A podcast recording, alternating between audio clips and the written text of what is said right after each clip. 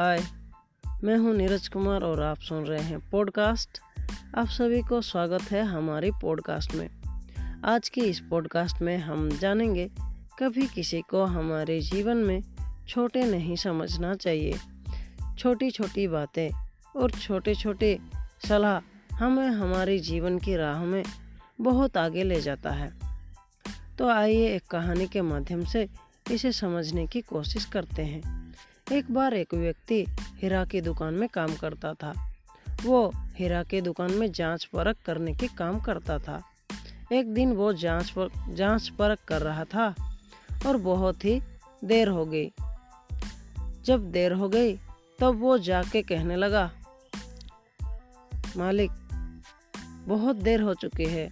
मैं अब घर जाना चाहता हूँ, पर एक ही हीरा ही बची है जो कि परख करना है। मैं वो घर ले जाके परख करके कल ला दूँगा। ये सुन के मालिक ने कहा, ठीक है, तुम उसे घर ले जाओ और परख करके लेके आओ। वो घर लेके गया। जब वो परखने के लिए हीरा को हाथ से निकाला और हाथ में पकड़ा था, तभी वो छूट के गिर गया। जब गिर गया, तभी उसी वक्त बिजली चली गई और वो अंधेरे में बहुत ढूंढता रहा। फिर भी वो हीरा को ढूँढने में सक्षम नहीं रहा। जब वो ढूंढ नहीं पाया, तब वो जाके एक कैंडल जलाया। उस छोटी सी कैंडल की रोशनी में वो हीरा चमका। वो व्यक्ति हीरा को चमकता हुआ देख बहुत आनंदित हो गया और उसे उठाया। अगले ही दिन वो मालिक के पास ले जाके उसे दे दिया। तो फ्रेंड्स हम इस कहानी से यही सीखते हैं कि हमारे जीवन में बहुत से लोग होते हैं जो कि हमें छोटी छोटी बातों से इंस्पायर करते हैं और आगे बढ़ने के लिए कहते हैं।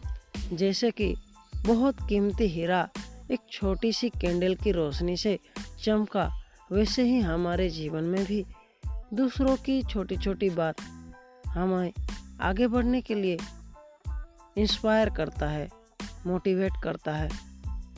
कभी भी किसी को छोटा नहीं समझना चाहिए, जैसे एक छोटी सी कैंडल और बहुत बड़ी, बहुत कीमती हीरा को भी चमका दिया।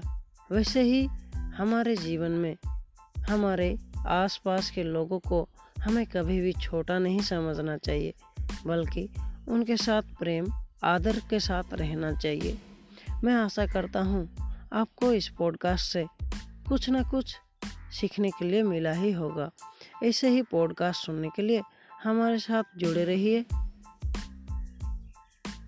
पॉडकास्ट में मिलते हैं अगली पॉडकास्ट में। तब तक के लिए अपना बहुत सारा ख्याल रखिए।